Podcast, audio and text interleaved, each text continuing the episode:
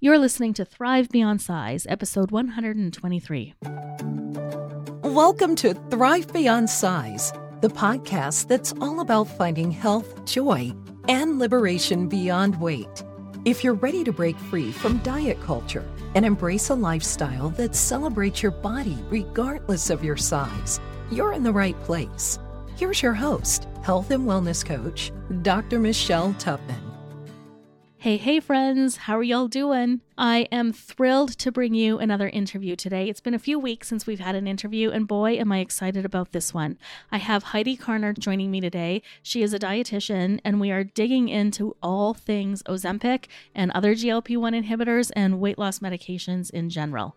Now, you may be wondering why I haven't yet done an episode on this, and my answer to that is twofold.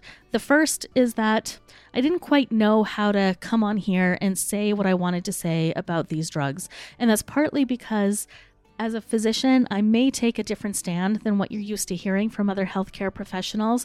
And I wasn't sure I had the languaging right to come on here and tell you how I felt without sounding a little bit um, preachy about it. I, I, I didn't want to do that.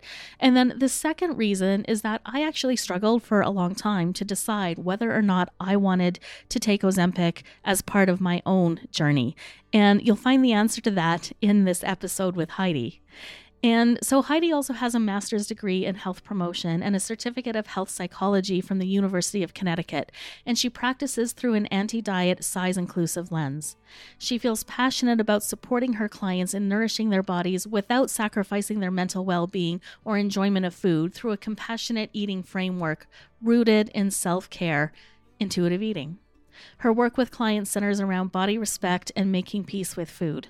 And I think Heidi's deep care for her clients and the compassion that she has for them as they navigate the world of diet culture and living in a bigger body. I think all of that comes out in this interview and I think she pe- she speaks so eloquently and so openly about her experience with these medications, both as a diabetes educator and as a dietitian, as well as from her lens of being more anti diet and size inclusive and really wanting to encourage people to tap in to what they really desire for themselves and making decisions from there. And so we offer all sorts of goodies in this episode, including what these drugs are, how they work, what the side effects are, questions you should ask your physicians, complications, what the science says, all of that comes up in this amazing interview with Heidi. And so if you have if you have any questions for Heidi or I after you hear this episode, please feel free to reach out to either one of us and we'll be happy to help you out. Contact information for both of us will be in the show notes.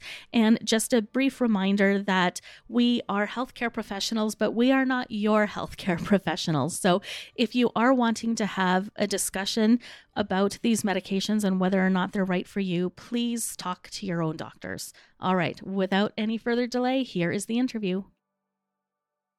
All right. Hi there, Heidi. Welcome to the Thrive Beyond Size podcast. Thank you for having me. I'm happy to be here. I am so excited to have you here because we are going to dive deep into a very hot topic today. And that is the topic of weight loss medications and particularly Ozempic, because this is this is the buzzword of the day, it seems. Yes. Um, but Heidi, before we dig right into the meat of this very important discussion, um, can you tell us a little bit about yourself? Absolutely. Yeah. So I am a registered dietitian, nutritionist by trade. Um, I started my career as a diabetes educator and nutrition counselor. Um, and so that's kind of where my career took me up until about a couple years ago, where now I'm working in a in more private practice um, space, uh, eating disorder informed, working with folks on their relationship with food, as well as supporting individuals with diabetes still. Um, so I still have a, a, strong passion for working with folks with diabetes, but um, this kind of is a nice intersection between um, anti-diet and diabetes because you know these drugs obviously were first designed for folks with diabetes. So this is kind of something that it's up my alley, and it's something that I, I've worked with a lot of clients using these kinds of medications over the years.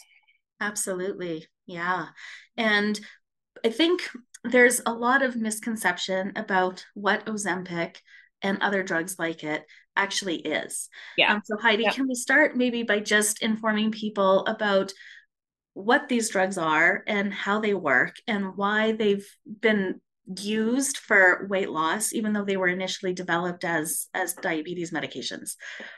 Yeah, absolutely. So, yeah, I mean, these medications they all kind of fall under under this drug class that we call GLP-1 inhibitors.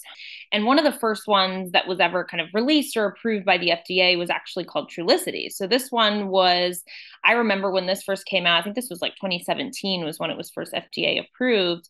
Um, working in the world of diabetes, this was really exciting. I remember the this drug came out and we were all so excited because it was only once weekly. You know, it wasn't something that, you know, we have to remember to take every day. And we're seeing some really incredible shifts in blood glucose stability, you know, reduction in A1C, just improvement in quality of life, um, and things like that. So, you know, I started instructing patients and folks on taking these GLP GLP-1 inhibitors um, back in about you know 2017 2018 but back then it was very much you know this these drugs are, are made for diabetes and so you know the way they work is really intended to help control blood glucose levels so the main mechanism of action of these GLP-1s, or uh, they're also referred to as semaglutide, um, is another name for them. They essentially mimic a hormone inside the body called an incretin. So incretins bind to the pancreas. So GLP-1 is, a, is an example of uh, one of these incretins, and our body makes a lot of different types of incretins. Um, but one of them is called GLP-1, and it's made in response to eating food. So our body makes this incretin, GLP-1, and then that hormone goes into the, into the blood when your body senses that you've eaten food or are actively eating food, and then that binds to a receptor on the pancreas. So your pancreas's job, it's actually a very underrated organ. Does like a lot of different things in the body. Um, but one of the main ones that it does is it produces something called insulin. Um, and so for folks with diabetes, a lot of the times we're, we're struggling with either a lack of endogenous or, or our own insulin production um, or something called insulin resistance that requires the body to make more insulin. So either way, basically what this drug does is it mimics these incretins. So it's almost kind of like adding in this extra force of incretins inside the body. So you've got your own incretins and then you've got this like medication that's kind of mimicking an incretin that all these incretins is GLP-1 binding to the pancreas and then the pancreas makes more insulin in response.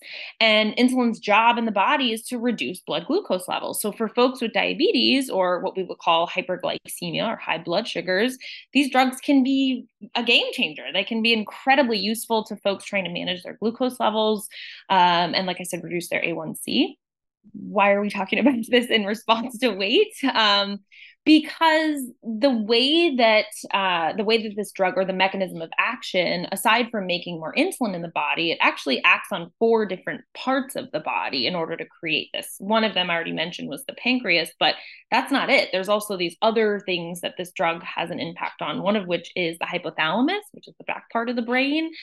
That's kind of the primal part of the brain and that i always say that's almost like our body's internal thermostat in a way. So it kind of regulates all different kinds of things uh, body temperature, body weight, but also has has a, a part in blood sugars as well as hunger and satiety or fullness.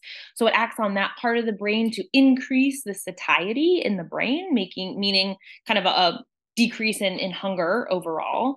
Um, it also has an impact on the stomach. So it does something called delayed gastric emptying. So it actually keeps the food or the the uh, whatever it is that we've ate or drank in the stomach for a longer period of time. So that helps slow down digestion. And again, for people with diabetes, that can be useful because it can help kind of slow down the absorption of sugar or glucose into the blood, helping to manage glucose that way. I already mentioned the piece around the pancreas and the increase in insulin production, but it also acts on the liver too. So your liver uh, also stores extra stored up glucose or sugar. It's a fancy word for sugar. Um, and it's kind of the way that our body keeps our glucose levels nice and steady and stable throughout the day. And it also acts on the liver to help prevent the liver from spilling extra glucose into the blood. So it has a lot of different functions inside the body. And like I said, for people with diabetes, can be really, really useful and supportive. But as you can imagine, with delayed gastric emptying, so you know, keeping food in the stomach longer, shifts and changes to the hypothalamus, um, as well as some some of these shifts and changes in blood sugar, it can basically eliminate hunger cues.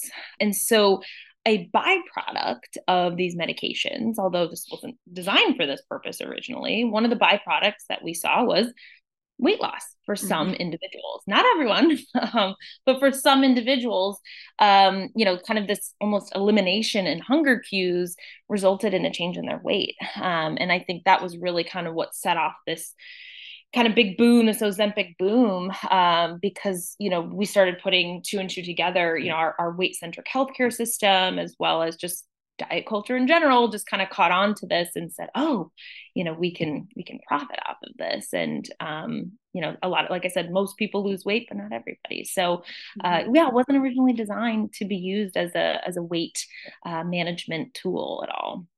Yes. And first of all heidi i have to say that was probably the best explanation of how um, semaglutide or other GLP-1 inhibitors work that I have oh, ever heard. Oh, good. Think, you know, um, listeners, they're used to me, you know, doing doctor speak on here. Yeah. And I mm-hmm. think this was probably the best explanation. Oh, good. You know, okay. I think the average listener out there uh, probably learned a lot more in that past couple minutes than than listening to all my yeah all, all my other episodes combined. So thank you so much. Yeah. No, you're welcome. I love putting things, I'm a visual learner. So I like to kind uh, of explain things in, in that way to make it just more easy to understand because this is complex. I mean, this is a really complex, uh, especially having it act on so many different places in the body. I think just the mm-hmm. mechanism of action of these drugs is just really confusing. Well, it can be confusing. And I think what's equally confusing is just how many different systems in the body affect weight management even even just in the absence of drugs in, in the picture right? And that um, there's different pathways in the brain there's different hormonal systems there's enzymatic systems there's all sorts of things that contribute um, to our metabolism that go so far beyond like the calories in calories out. Oh yeah. Oh my gosh par- paradigm.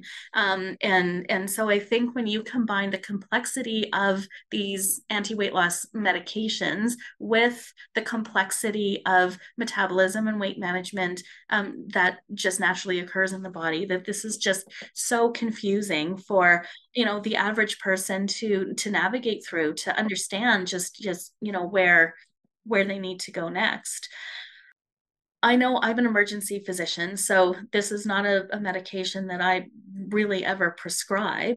Um, I am trained in obesity medicine too, and I hate that terminology, but that's that's that's what we use. Um, but you know, have uh, have have made the decision not to actively practice that because I think that I'm just going to end up um, you know, being someone who's prescribing Ozempic all day long, and that doesn't sit well with me for for for a number of reasons. And one of the reasons is that, like you, I choose to practice in a more weight neutral anti-diet you know sort sort of approach and one of the things we know for sure with um, semaglutide or Ozempic is that once you stop taking the medication, the weight tends to come back, as it does with any, you know, most every other method of, of weight loss as well. And studies are even showing that even after a year of taking it, even if you continue to take it, the weight um, still, you know, still still comes back on. And like that's that's an important thing to note because the science also tells us that weight cycling or yo yo dieting contributes to a lot of the chronic diseases that we most more frequently associate higher higher weights with. And so if you if you consider that i think we actually cause harm when we prescribe for the sole purpose of of weight loss and so, you know, Heidi, I'm sure you have, um, as a dietitian, you know, people coming to you with questions about how Ozempic fits in to all of this. And so, um, what sort of advice do you give your clients when they're when they're making this decision for themselves? Yeah, I mean, I would say my take on this now is so different than what it was even just like two or three years ago. Um, you know, I think eh, we don't have a ton of information. We don't have a lot of data or a lot of research. Like I said, you know, the, the first GLP one that was on the market, I think was 20, 2005. That was Trulicity. But it wasn't until 2017 where like Ozempic and some of these um, kind of these kinds of drugs were rebranded to be used for intentional weight loss. So we don't even have a decade's worth of data on, you know, the use of these drugs outside of the world of diabetes. So you know that that right there is my first concern. And and one of the first things i'll share with my clients is like you you know this informed consent piece around making sure that folks are under understanding and aware of the risk you know involved in taking these kinds of medications especially if there's somebody who isn't doing so through the lens of blood glucose control or stability right? Um, and also having an understanding that a lot of the research that we do have on these medications is among people with diabetes. So we we really don't have a lot of data on anybody taking these drugs for just intentional weight loss. Um, so that that's the first piece is just making sure that clients know you know the, the research and the literature on this and that we don't have a whole ton of it um, the piece that you just mentioned too around this this kind of idea of like temporary intervention around weight manipulation and that you know there's so many reasons why an individual may feel they need to manipulate their weight in the short term. And i want to hold space for that because you know we can sit here and say you know well it's just only short term and you know what's the point in losing weight for a year or two when you know a lot of individuals actually a lot of my clients specifically in the pre-pregnancy space you know are told by their providers well if you don't lose weight you know you're not going to be able to get pregnant or you're not going to have a safe or healthy pregnancy. So there's also this urgency around like well even if it doesn't work in the long term I just need to lose weight in the short term. So holding space for that and validating that because that's a very real concern and that's a very real reason why someone may feel more compelled to take take this kinds of medication and never coming at it from a place of judgment or criticism because like look at the live like people want to take Ozempic, you know, it's like it's it's it's i always like to say i like to wipe the blame and the fault on the rightful owner which isn't the individual. You know it's the social systems it's diet culture it's fat phobia it's capitalism it's you know all of these things that are contributing to why we feel compelled to seek out intentional weight loss right? Sometimes that's for health reasons but sometimes that's for you know a lot of other reasons that that do hold merit. So I, you know my role isn't necessarily to tell someone you know whether they should or shouldn't take this drug, but it's just to create a space where they can feel comfortable exploring that, you know, without judgment or criticism or without me putting in my own opinions or or narrative into you know into the story but helping them to kind of come to a place of like is this going to support you in your journey around body acceptance? Is this going to support you in your relationship with food and healing your relationship with food um, and things like that so that would be kind of my approach with my clients. yeah and that that is so that is so beautiful and i agree we do need to hold space um, for women who have and men too but you know for people who have um, very personal reasons for why they might might need to lose weight in in the short term um, for sure. Um, but i still think this informed consent piece is important. And so i'll i'll be honest people people often ask me if i'm taking ozempic because um, i live in a bigger body myself. And the honest i don't. I, I have chosen not to. In all honesty it was one of the most difficult decisions yeah, yeah because it's on the one hand um, i'm aware of the science and the lack of it um, and have have some concerns. And so I, I actually didn't want to take this drug but I also had all of these thoughts of like, what if, like, what if I just lost a little bit, a little bit of weight, and people saw that, like, pe- people would um, maybe judge me a little bit less. Maybe I'd have a little bit more credibility as a physician. Um, like, like there were lots of, I felt lots of social pressure um, to consider it, and it was, and I, w- I went to my family doctor who asked me, he's like, Michelle, do you want me to put you on this or not? And I said, you know, let me think about it. I'll come back, you know, next time and and let you know. And he was a little befuddled because he's like, you know, this this is it. This is the answer.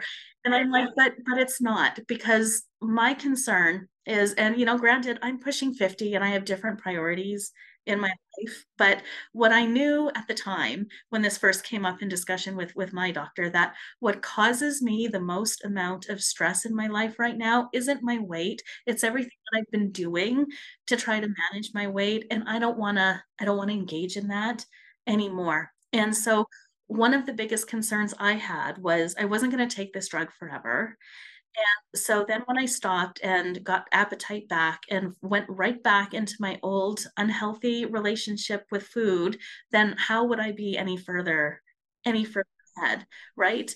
And so that that was my biggest you know concern and then also as i'm approaching you know i'm in the throes of perimenopausal crap you know right now and i'm a little bit concerned about bone health and other things and you know one thing that the science has shown is that we know whenever we lose weight, there is a certain degree of muscle loss with that. But with Ozempic, there is a greater proportion of muscle loss than than with other methods of, of, of weight loss. And I don't want to lose muscle mass right? And at this at this stage in, in my life i kind of need my muscles to keep my my bones and my joints healthy. And you know so those were some of my some of my concerns.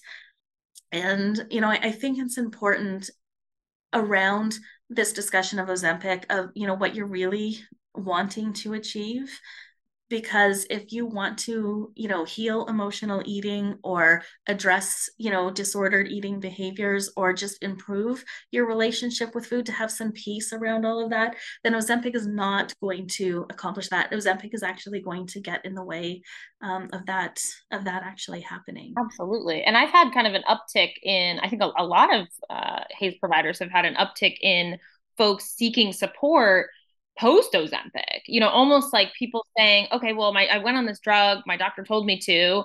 I didn't really like the way I felt, or let's like let's go ahead and dive into the side effects um, of like, holy cow, are these side effects just gnarly for a lot of people? They're going back to that informed consent piece. I've had so many clients say, "Oh, my doctor told me, you know, maybe some mild, you know, gastrointestinal distress." No, no, no. This is like for a lot of people, it's severe. I mean, we're talking. So- nausea. I, I will just say, I mean, I I don't go a day without seeing a like an Ozempic related side effect yeah. presentation in yeah. the ER. So like the abdominal pain and the nausea and vomiting is enough to bring people for emergency care, right? I've noticed that a lot of people you know it's it's fairly severe at the beginning and then it, it, may dissipate you know over time but it's still there. I mean i've yet to really work with a client who said to me oh yeah my i, I don't have any side effects or you know i'm not presenting with any um, you know symptoms uh, related to this drug. Um, and, and, like you said i mean it's yeah it's just kind of this this persistent nausea and vomiting dehydration you know as well as as you know i've seen seen as well like headaches and just really low energy. And you know and i would imagine a lot of that is a result of just restriction and not you know not feeling you know hungry or, or having any desire for food. You know but when we think about you know the side effects being able to also make sure that folks understand too that it's like you know a lot of people with diabetes are are, are again making this decision and saying oh you know can i can i try this out? Can i see if i can navigate some of these symptoms you know for the effects that it the positive effect that it's having on my glucose levels or my a1c but again if we're not we're not getting the blood glucose management out of it we're enduring these incredibly distressing side effects as a result. And it just kind of goes to show it's like what thinking about kind of what are we willing to do to achieve thinness you know like it's it's we're so so centered around weight loss and just this desire for a thin body. And kind of to to piggyback off what you were talking about it's like what do we think we're going to get from that? Acceptance love potential romantic partnerships feeling feeling better be- better body image. I hear that so often from folks. I just i desire to you know, accept my body or have a better body image. And uh, one of my mentors, uh, Bri Campos, who body image with Bri, she one of the things she said, she said, "We can't fix our body image by trying to fix our body. Like that's just not how we do it." Um, no, and you know what? I I gave a talk um, at an event um, the other day, and my my whole my whole presentation was on on on this very thing that you know it's it's just high time that we stop trying to change ourselves to fit into this very flawed idea that our society has of, of what physical perfection is and that really we need to expand expand that to include like the perfectly imperfect majority of us And what was most brilliant about this was um, I had to, you know, stand at a table for a while afterwards, and um, people, and it was all women in the audience, and women of all shapes and sizes came up to me and said, "Thank you so much. I feel like you were speaking directly to me." And like thinner women would come to me and say, you know, people look at me and, you know, think I have a good body, but I hate literally everything about my body. And it's like, you know, there it and this is just kind of proves that you can you can, you know, transform your body into whatever shape you want to try and force it into and you're you're still not going to feel um, at home because the problem isn't your body the part the po- problem is how you're relating to it and you know how you're choosing to live or not live. Right right right. and you know yeah. a question i get a lot that you just kind of made me think of is like i get a lot of folks coming in looking for support with you know some of the main things that we do here at happy valley is this idea of intuitive eating body acceptance intuitive movement you know a lot of these kinds of terms that have become you know a little bit more popular or trendy and I'll get folks kind of coming in saying, So I really, you know, either I'm taking these drugs now and I want to continue to take them, or I'm thinking of taking them, but I also want to do this. I also want to do intuitive eating, or I also want to cultivate or pursue body acceptance. Can I do both? And and the answer isn't black and white like most answers I give. It's well, there are 10 principles of intuitive eating. Can we start to explore and cultivate some of those principles while being on semaglutide? Sure can some of those principles not necessarily feel accessible because you're actually kind of have this disruption, this mechanism that's disrupting the communication between the hypothalamus and this like complex cascade of, like you said, hormones, neurotransmitters that kind of uh, make us feel hungry and satiated. You know, it's, it's something to consider, right? Because one of the main principle or two of the main principles of intuitive eating are honor hunger and feel our fullness. So how will we navigate that? How will we cultivate that without being able to feel like we can learn the language of our body, right? Um, so that's always something too that I'll offer to clients, kind of, especially folks who are contemplating or trying to kind of decide for themselves if this is the right choice, is to say, well, what's most important to you and what's a values based decision? You know if you're taking this drug what are the what are or you want to take this drug why right? Like let, let's explore what values maybe you're holding that will you know that are kind of prompting this this interest or this exploration in this medication. But you also seem to have some values that really want to cultivate and better understand intuitive eating and some of these other principles. So just helping clients to navigate like what would be a decision that feels aligned with your values? What do you value? And also which ones are yours and then which ones are the values that have been indoctrinated or yeah. embedded you know you know from mm-hmm. our culture and our society and that is not always easy to tease out oh either, yeah right? because yeah. we are indoctrinated with these messages from the time we are born um, and it's really hard to tease, tease all that out so when i first start working with clients we go through this um, this big exercise to identify our vision statement, really. And we do the five whys exercise and we kind of get down to the root. And then we also identify our values and we look at what our big rocks in life is. And it, it's it's like, what do you really want to accomplish. If at the end of a year of working with me, um, you have achieved everything you wanted, like what what does your life look like then? And it's like you'd be surprised how few people actually say I'm skinnier. Right. Oh, like right. That, right. Right. Right. But but but the problem is there is just this very pervasive idea that if we lose weight, then we'll have less pain. Then we'll have more energy. Then we'll be able to, you know, wear a bathing suit at the beach with the grandkids. And none of that is actually true. Correct. Yeah, right, right. And and I think, you know, you're right. And then that, you know, when you kind of hit that nail on the head and you're like, wait, so all of these things, these things that you value and want for yourself, you know the meaning making that we're we're kind of making here is that we have it's only if we achieve this this intentional weight loss or if we shrink our bodies make ourselves smaller make ourselves more you know socially acceptable.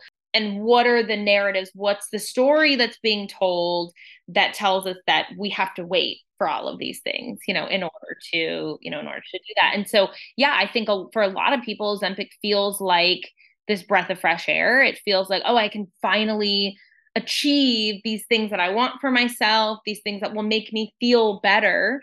I hear that. I like that you mentioned that. I hear that a lot from people. I just want to feel better, you know, in my body, about my body. And I think one of the really important pieces of that informed consent is helping folks understand that that's not necessarily going to happen as a result of taking these drugs you may actually feel physically worse by taking these medications just from a side effect standpoint but that if, if weight loss does occur again it may not necessarily result in you feeling better about your body either. Um, you know and and one thing i an exercise i like to do with folks too is like i like to for anybody who maybe has um grown into a larger body throughout their life, um, or for anybody who's now in a larger body who maybe used to be in a thinner or more straight sized body, I always like to ask folks like, so it sounds to me like back when you were in a, uh, a straight or thin sized body, you must have had really, really great body image. Am I right? You know, and then like nine times out of 10, people are like, um, actually, no, I didn't then either. You know, so it's like, Oh, interesting. So what leads us to believe that if, you know, and and a lot of folks will say, "Well, I didn't appreciate it back then, but I would appreciate it now." You know, it's like how, is that true? You know, can we start to like poke holes in that and like pull that apart because is it really our body that's the problem you know or is it is it how like you said how we relate to it and how we take care of it and um, just being able to cultivate this idea of body respect as well as body trust you know and i think the body trust piece is what i find is what so many people are actually really looking for um, especially you know i think most of us assume that we're going to be able to trust our bodies more if we're in a thinner one uh, it will feel maybe less like it betrayed us or less like it's um, unacceptable, you know, um, versus being able to say, actually, that's not how we cultivate trust in our body. It's kind of this this give and take, this relationship of us listening as well as our body listening to us through our behavior, the way that we we take care of it. So, yeah, I think that that's a key piece of this work too, of like being able to cultivate that and then being able to make a decision about a, a drug like semaglutide you know once once you feel like you trust your body to know what's best for it um, then can we make an informed decision you know about whether or not this is a medication that would serve us? I love that. I love that. And i think one of the challenges people come up against is they can listen to people like you and I have this discussion, but we're well versed in health at every size and weight weight inclusive or weight neutral care and, and intuitive eating. But the majority of healthcare providers are not, right? And so a lot of people are saying, you know, when I have this discussion and it's like, but my doctors are telling me that, you know, me being fat is affecting my health and that, you know, this drug is what's going to, is, is what's going to fix things. Right. And so why should listeners um, take this advice when there's all these other healthcare professionals out there um, just singing the glorious praises of Ozempic every chance that they get, and you know, telling people that this is actually what's going to um, help their health. Yeah, it's a great question. I would say you actually don't have to take everything that we're saying right now and buy fully in. I would actually prefer that listeners don't fully buy in just yet because, you know, one of the things that we know that's really an important stepping stone in this idea of behavior change is something called ambivalence. So being on the fence about something, it's actually it's super uncomfortable. Don't get me wrong. It's incredibly uh, it's a very distressing experience kind of having mixed emotions or feeling confused. But research shows that we actually have to go through this process of being on the fence, being unsure, kind of feeling this this being torn type of space where that's actually how we make the most informed and cognizant decisions. So rather than saying, oh, yeah, take everything that we're saying here and run with it, I would rather this just serve as like this this other message, you know, a kind of a, a, a choice. Because at the end of the day, you have a choice. You have body autonomy, you have agency over your body and what you do with it and how you take care of it. And so, you know, rather than listening to your doctors and saying this is the truth, or rather listening to me and you and saying this is the truth, I would invite listeners to weigh both and then to tap in and to think about their own values and their own goals and what just feels right and go with that um, but I, I, I like kind of offering this space just as something like hey this is a different take you know, this is a different side of something where right now we're not hearing this take a whole lot. We're just seeing, you know, media outlets, doctor's appointments, where it's just kind of this like miracle drug.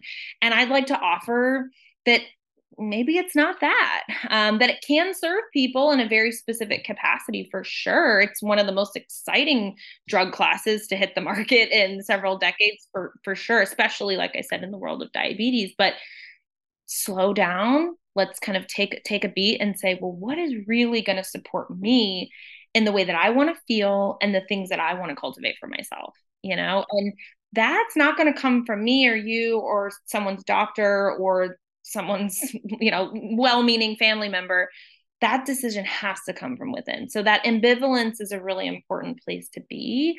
Um, so for any listener who feels that they're on the fence or they're experiencing that really powerful ambivalence of like i don't know i don't know um, i just invite you to just kind of sit in the information that you've learned and like i said call on your values and think about um, all of the risks and the benefits and and just kind of sit with the decision because also you have time you know? I think decreasing the urgency is one of the best things we can do for ourselves. We have so much time to decide what's what's going to serve us and what's not. This isn't necessarily an urgent decision that we need to make today or tomorrow. You know we can spend some time with it. Yeah. I love that. And I'm I'm so glad you gave ambivalence as the answer to this because I find in our space, there are some voices that that almost want to take autonomy away. And right. And and I bring that up because some of the voices in this space ask me why I still have my weight loss podcast episodes here. Because I started as a weight loss coach, right? When when I started here, um, I started as a weight loss coach. And it was funny it was, it was because i didn't want to do what i was teaching other people to do and that really was confusing to me and so i had to spend some time thinking about you know what is going on in my own body and what do i want for myself and that's when i started hearing more about health at every size and, and intuitive eating and all of the things and it took me a long time to to understand it and you know, like to embrace it personally and then to make the choice to pivot that way in my business and, and on and on the and on the podcast. And I had a good six or seven months of ambivalence around all of this, and you can hear it in my podcast. And so I, t- I tell people, you know what, it was it it's a journey for all of us because um, Heidi, you and I both were trained inside diet culture, right? Where we were trained given the same messages that everybody else out there understands about, you know, the pursuit of thinness and, and, and other things. And so I think that journey to go through that and and decide, you know, where where you stand in all of this is is super important so i've chosen to leave it all as it is you know so people can can see how how I got to this space. But I still think that a lot of work needs to be done to get this message out there. And and I would just, you know, like to encourage people to really ask questions of their physicians um, about all these things that we've talked about about you know about the side effects about um, the rebound weight gain about the muscle loss about all all of these other things that we talked about so that you are making an informed decision. And to advocate for yourself i have seen a number of um, people in the emergency department who you know essentially have said that their family doctors have bullied them in into taking taking this drug. And to actually you know to take a stand and ask the questions and to remember that there's a good chance that your doctor is is still very much ingrained in the whole um, weight centered um, must lose weight to be healthy sort of paradigm and they just don't know how to have this type of conversation with you. Absolutely. Well yeah and you think about it i mean think about how long you know the, the traditional message was just you know eat less move more calories in versus calories out you know that again that was kind of how we were trained and then I would imagine, you know, as a as a physician or a healthcare provider who's in a prescribing, you know, kind of uh, vocation, to then have this almost like answer in a way where you're so tired of telling people just eat less and move more and that people you know as we know and i think most clinicians at this point know that you know that that type of approach doesn't tend to work for most people especially in the long run. So to almost have this other thing this other option to be like okay pivot let's go here. It, I, I get how exciting it is you know i get how exciting it can be especially you know as a healthcare professional who's just seeing patient after patient after patient who are all coming saying i'm worried about my weight. My you know my parents want me to lose weight. My partner wants me to lose weight. I'm worried about it. I'm stressed about it. And as a doctor to say well uh okay let's fix it. You know like here, here here's a medication. This is how i can support you. So i, I totally understand um, that piece but also to your point you know from a from a patient's lens of like but but you also have a right to say well i appreciate that recommendation or that idea but I'm interested in maybe something else that wouldn't necessarily take on as many risks or maybe wouldn't have as many side effects or um, something that maybe has more research um, is better well uh, better understood. So you have the right to say that um, and that's not argumentative. I think I have some clients say to me I don't want to be that patient you know? I don't want to be the person who's like an issue or you know is is uh, needy or you know some of these things that that as you know as we kind of venture through our healthcare system sometimes we just want to be that like easy patient. Just okay sounds good you know we just kind of want to go go along with the flow. And you know and i think in this kind of scenario it's really important that we take a beat and say okay but this is this actually really what I want? Do I know enough about this? Does my doctor know enough about this? Um, to your point about just asking more questions and knowing that you reserve the right to do that and that that doesn't make you a difficult patient. You know, it just makes you an informed one. No, and people have to remember that us physicians, we work for our patients, not the other not the other way around right? And and the that that relationship between doctor and patient is supposed to be built upon informed consent and shared decision making right? And so it's my job as a doctor to give you all of the information and the pros and cons of you know yes or no to this medication. And then together we get to decide you know is this is this the right thing for you? And right? And so you are absolutely allowed to ask questions and ask for more information and ask for data and to have some time to think about it if you need. Um, and you even have the right to say no if it's not a good fit for you. Right. For mm-hmm. sure. Mm-hmm. absolutely. Yeah. No i you know i think it like i said this is a really complex thing. And so i think it's important that listeners know that there isn't an innately a, a, right or wrong here you know that this is again this is a very deeply personal decision. This is a really tough decision. There's a lot this isn't a decision that's being made in a vacuum here right? You know we've got so many factors that are impacting our decision making. So um but just I, know i just want to say again like it took me six weeks of literally losing sleep over this decision and like numerous conversations with my husband and you know trying trying to figure out because i get it like the the the pull to engage in this you know what what really feels like this miracle solution yeah. Oh, um, yeah.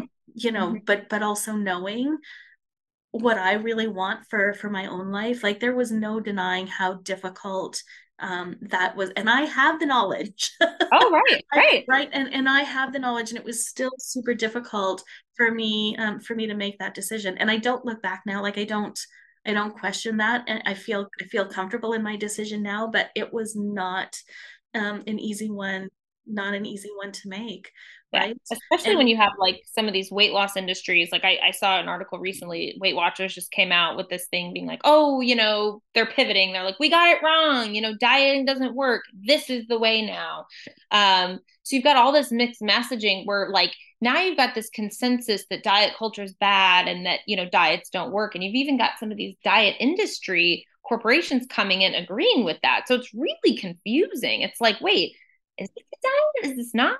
Is this, you know, is this in the anti-diet space? You know, people are saying this isn't a diet, but seems kind of like a diet. And, you know, there's just it's it's really, really difficult to navigate. Well, it's you, you know, I'm so glad you brought that up because you're right. I mean, we are seeing anti-diet everywhere now, but it's still diet. And and even I get hopeful. So I got like looped into a Facebook ad the other day um, and signed up for somebody's, you know, webinar, truly truly thinking like that this looks like this might actually be someone who's who's getting it right here. And and like the Facebook ad started with diets don't work. And all of this. And then I go into, and their whole program is based on extreme restriction.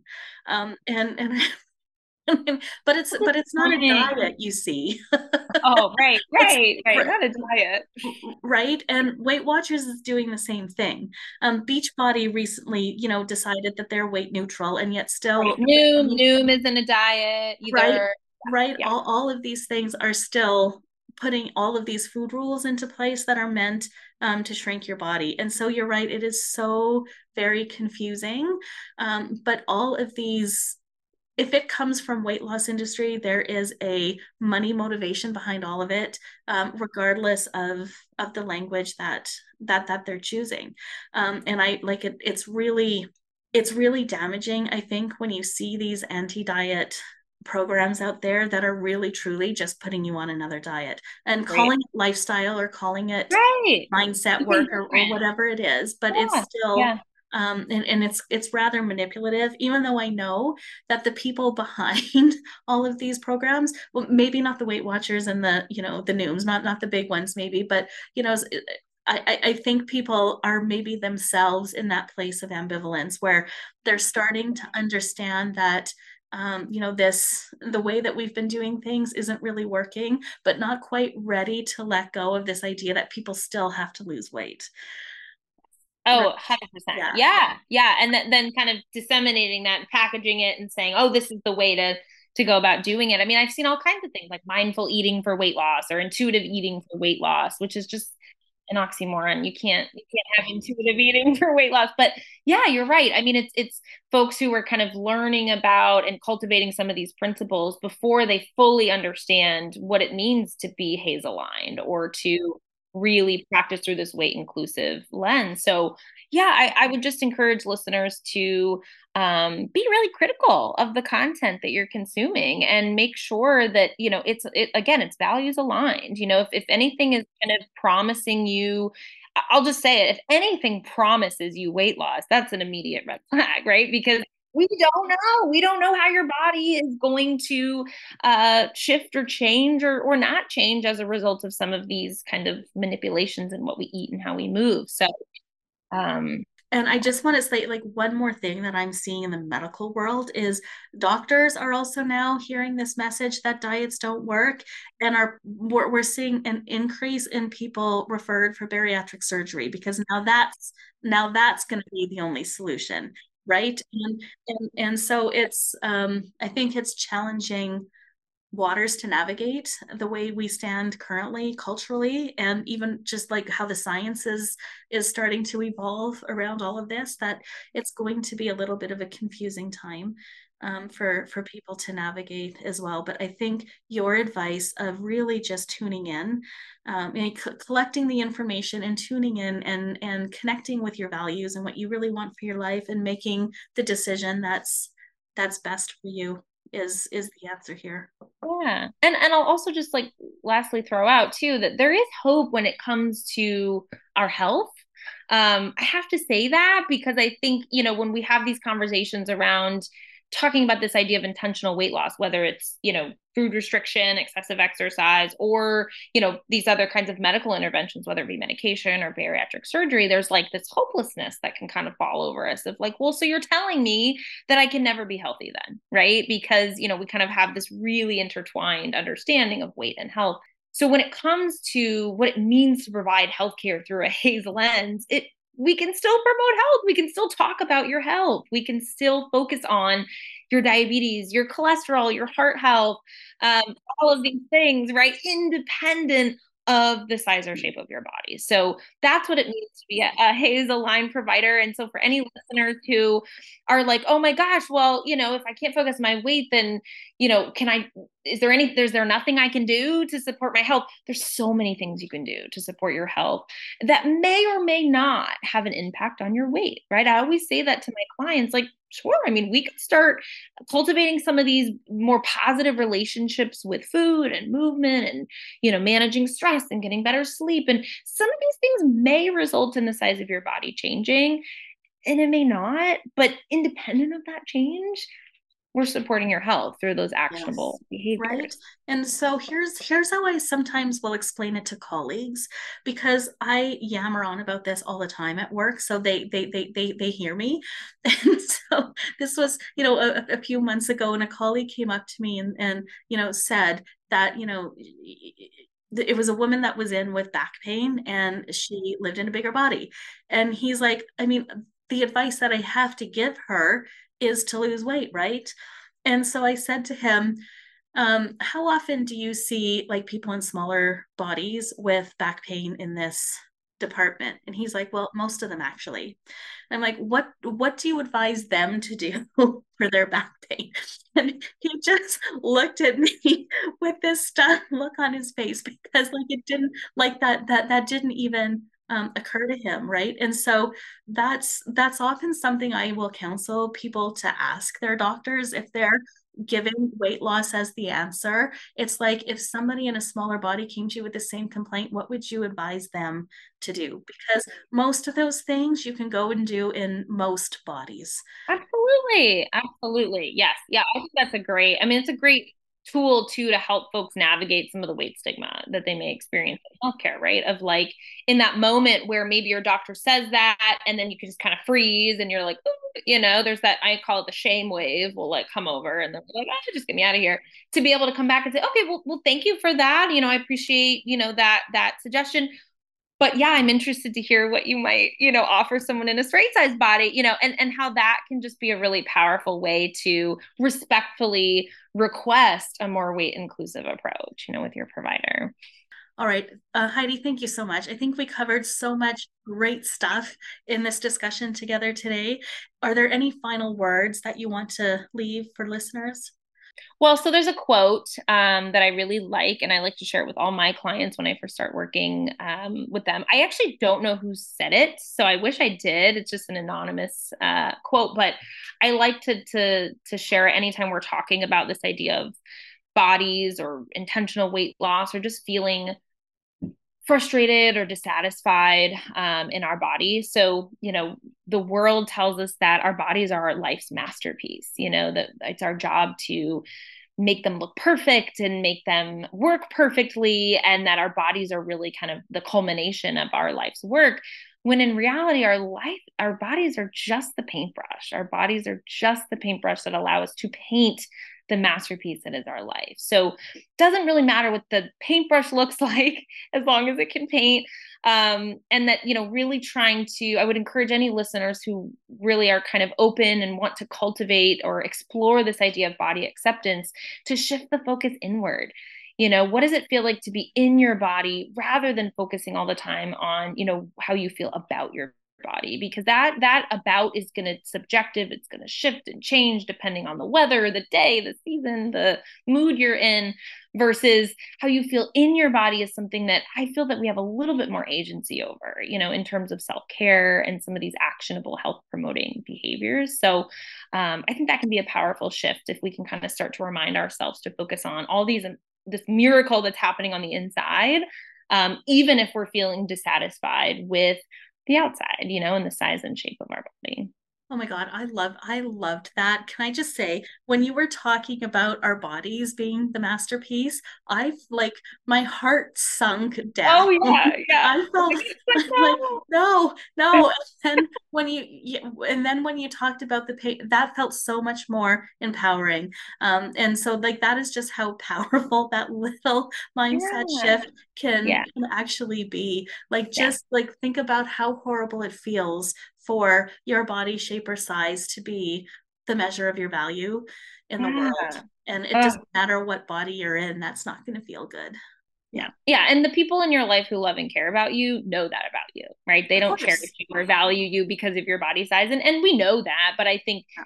to be able to remind ourselves of that too, that your body is in fact the least interesting thing about you. Absolutely. The least um, interesting thing. You know, and that, that's not to say, you know, I, I will automatically just acknowledge my thin privilege here and say that's easy for me to say, right? You know, I don't necessarily have to navigate some of the really challenging and distressing aspects of navigating the world in a larger body Mm-hmm. Um, so yeah, it's easy to say it's the least interesting thing about you when you're inhabiting a straight sized body, but even for folks in larger bodies, eh, you know, even though the world doesn't necessarily always agree, it's still the least interesting thing about you. So I, I agree wholeheartedly.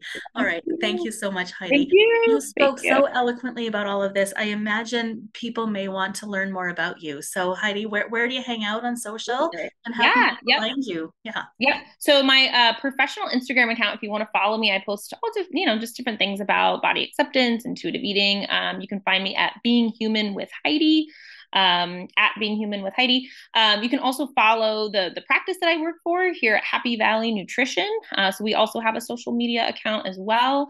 Um, and then for anybody who just wants to to set up an appointment with me or would want to work with me, again, you can uh, search us on internet there and find our website Happy Valley Nutrition and just you know submit. Uh, we have a little form there. We can just put your name and email um, and phone number, and then you know we can chat if you feel like you'd like to work together. Sounds amazing. Thank you so much, Heidi. Thank you.